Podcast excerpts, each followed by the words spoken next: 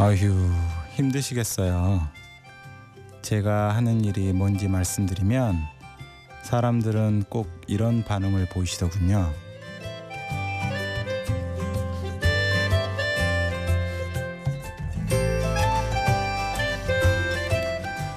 심야 라디오 DJ를 부탁해 저는 병원 응급실에서 근무하고 있는 박재영입니다.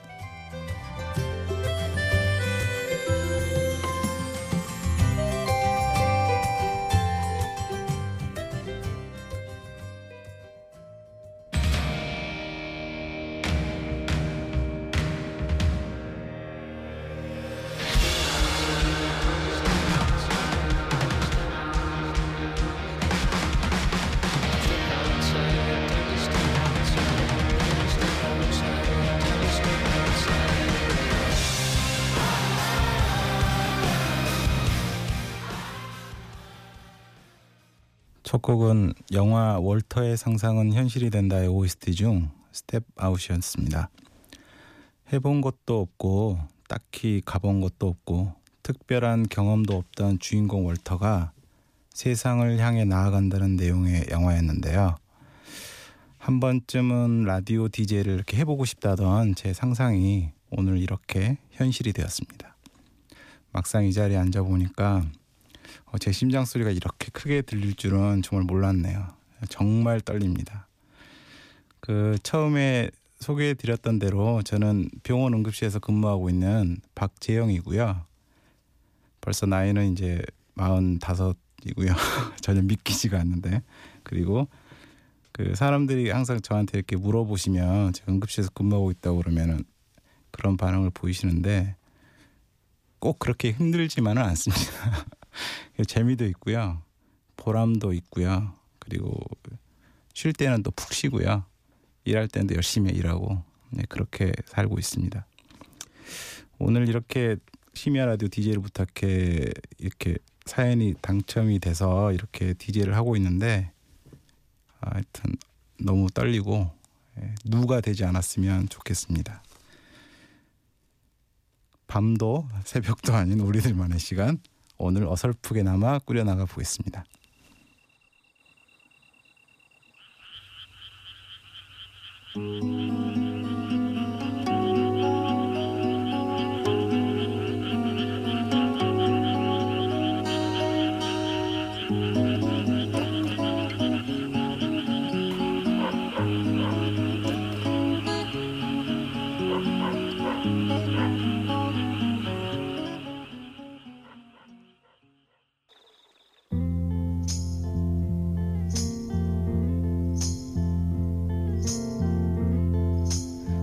Sometimes I feel so happy. Sometimes I feel so sad. Sometimes I feel so happy. 지금 들으신 곡은 89년 발표된 여행 스케치의 별이 진다네였고요. 그리고 영화 접속의 OST 중 Velvet Underground의 Pale Blue Eyes였습니다. 20년도 훨씬 전에 친구랑 놀러 갔던 그 제주도 일출봉 야영장에서 아, 이렇게 쏟아질 듯 반짝이던 그 어마무시한 별들의 감동이 아직도 저한테 되게 생생한데요. 그때 카세트 플레이어에 꽂혀 있던 노래 여행 스케치의 별이 진단해였고요. 그리고 접속이라는 영화는 한석규 전도연 주연의 제가 알기로는 1997년 영화로 알고 있는데요. 그 영화 속에서 나왔던 그 피카디리 극장 앞에 그 아시는 분은 기억하실지 모르겠는데 그 조그마한 광장이 있었고요.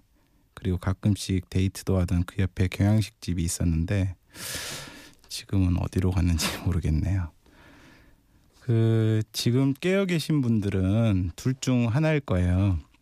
그 자의로 깨어 계신 분 아니면 저처럼 일 때문에든지 그렇게 타의로 깨어 계신 분이 계실 텐데 이 밤에 깨어 있다 보면 자칫 지나치게 감성적으로 빠지기 쉬운데요. 그럴 때 이런 음악 꼭 필요합니다.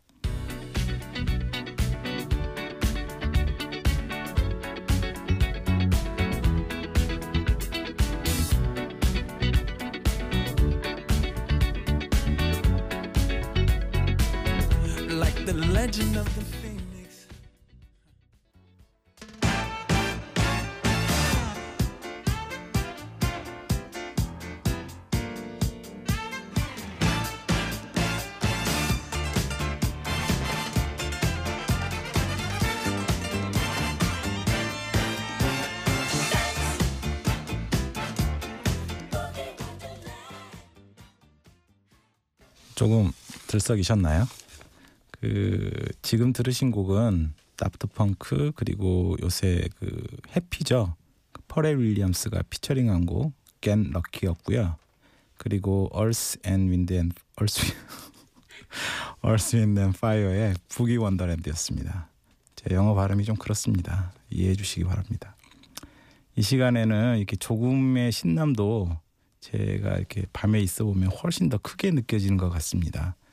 24시간 편의점에서 이게 호 불면서 이 라면 먹으면서 이렇게 막 깔깔대고 웃었던 그또 옛날 그런 시절이 또 생각이 나네요. 그땐 저도 참 어렸었는데.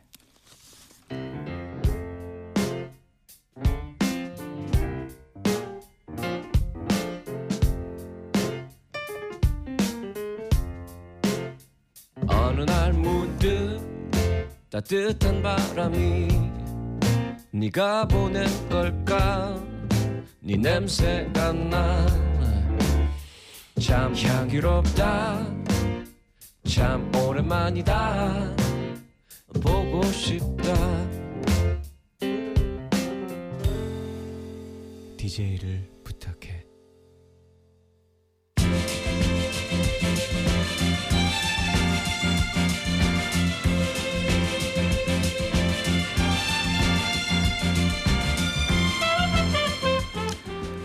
제가 마이크 앞에 앉은 지 꽤 시간이 지났습니다. 제 얘기를 듣고 계시는 우리 옆에 계신 하피디님은 저한테 무엇이 궁금해졌을까요? 듣다 보니 궁금한 이야기.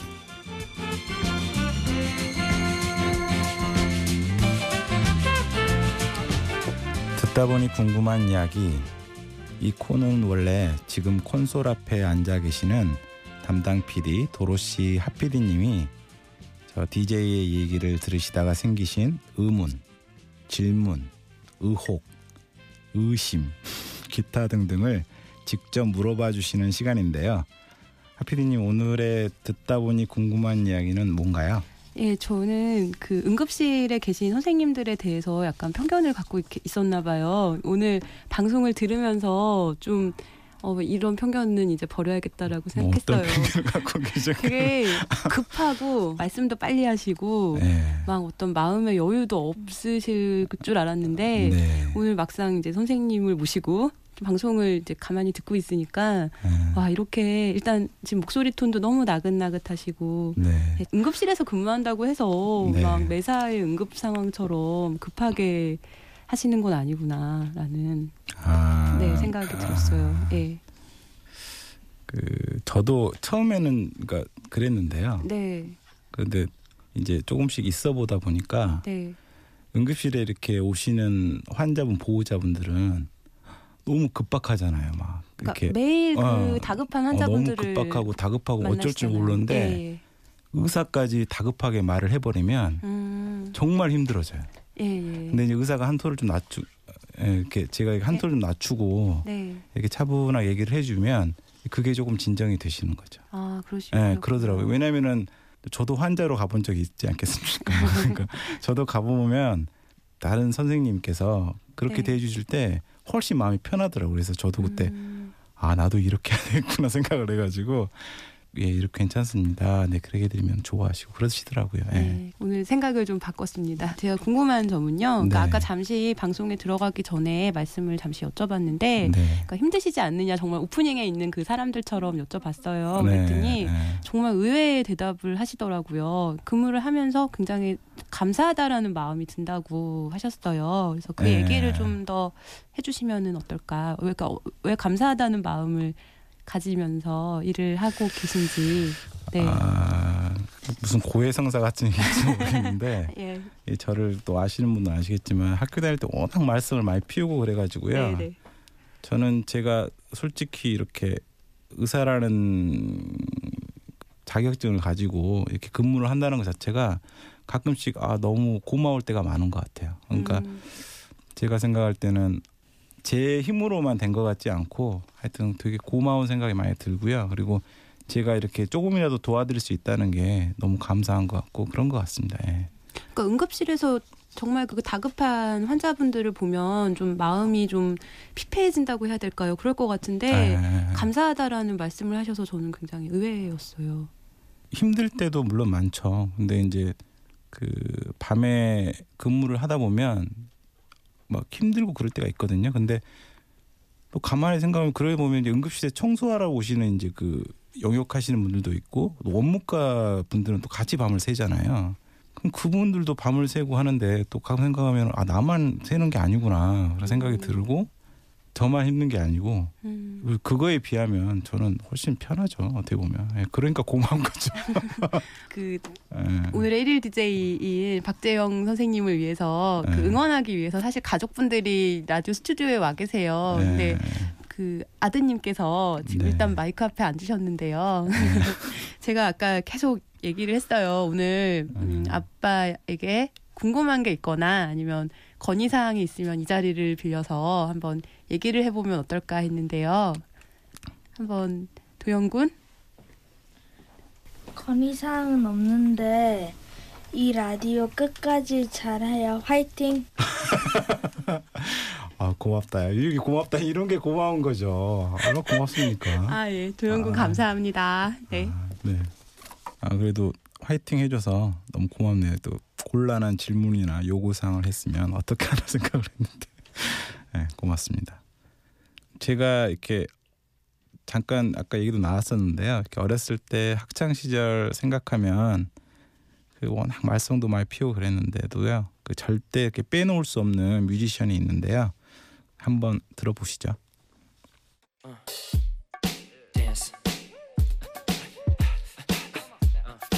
Me see you move.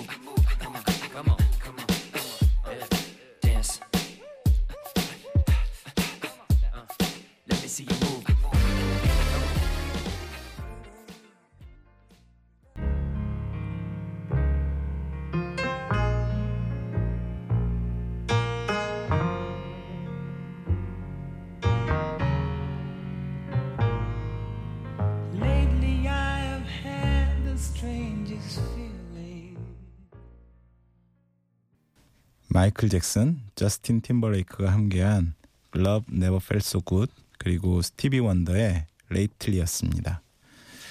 그 제가 노래를 소개할 때 그 무슨 노래라고 말씀 안 드리고 그냥 노래를 한번 들어보시죠. 그 노래가 나오고 하는데 그 제 생각은 이렇게 선물 이렇게 줄 때요.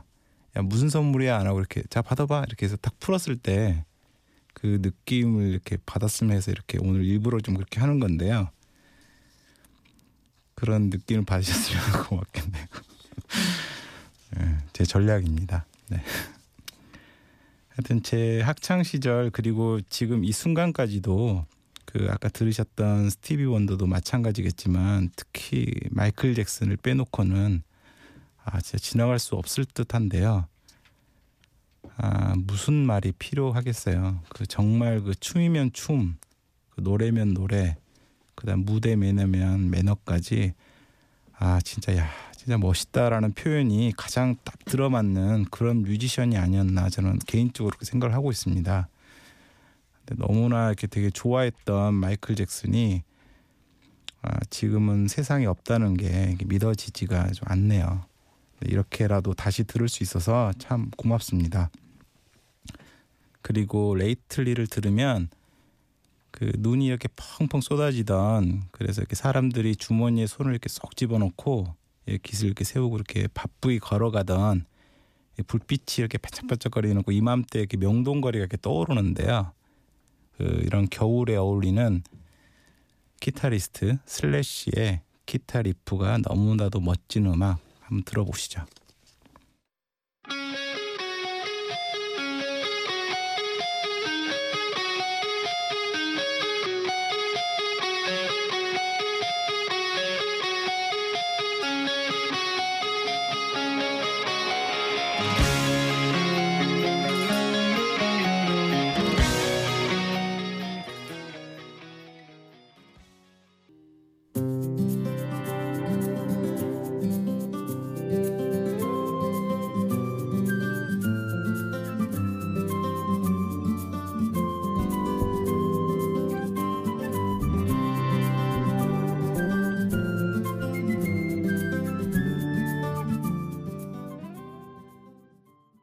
N' Roses의 Sweet Child O' Mine 그리고 김동률의 출발이었습니다.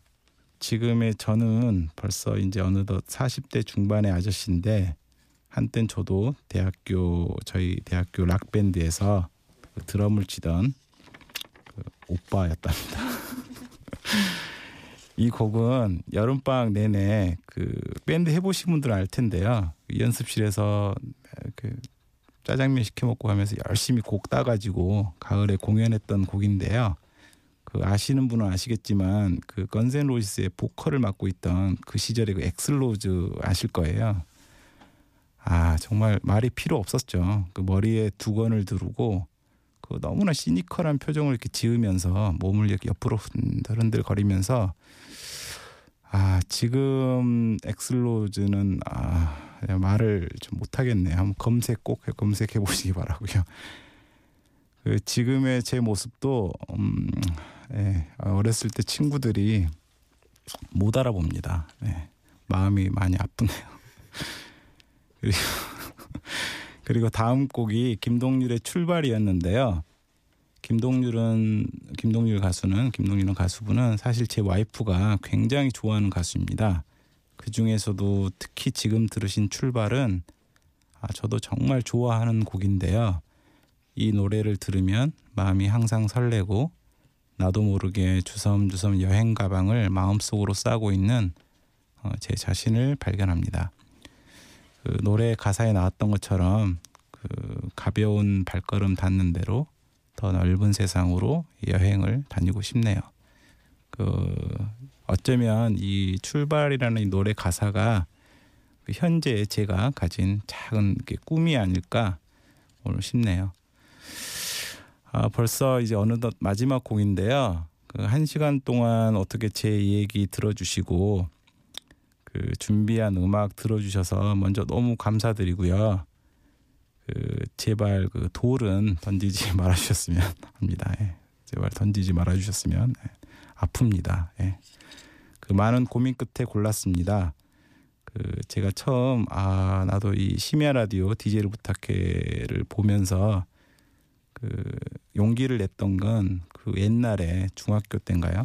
그 이종환 아저씨라고 아시는 분은 아실 거예요. 이종환 아저씨의 그 밤의 디스크쇼 공개 방송에서 그 마지막을 장식했던 곡인데요. 이형훈 작사, 작곡, 이문세의 휘파람입니다. 오늘 끝까지 들어주셔서 너무 감사드립니다.